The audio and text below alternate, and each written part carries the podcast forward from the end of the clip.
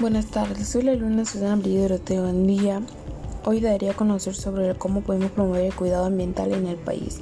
Lo lograremos tomando reflexión de todo lo malo que estamos haciendo al medio ambiente, tanto ecológicamente, causando desastres naturales como por ejemplo la extinción y la forestación que se hace a causa de la humanidad misma, poniendo en riesgo tener una vida futura y saludable, como para la actualidad y para nuestros descendientes, a causa de los usos medios de plástico, ya que son materiales inertes, o como también la luz, el agua, la quema, la talación y el bote de desmontes a los ríos, causando peligro para, la, para las vidas marinas y para nosotros mismos, ya que nos afectará la salud integral y en nuestro organismo.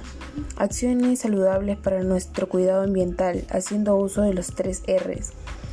El reducir objetos susceptibles de convertirse en, en residuos con medidas de compra racional y sostenible. El reutilizar productos que permitan envolver a una segunda vida, ya sea con el mismo uso o otro. Reciclar haciendo la separación de residuos que faciliten canales adecuados. No tendremos una sociedad si destruimos el medio ambiente. Gracias.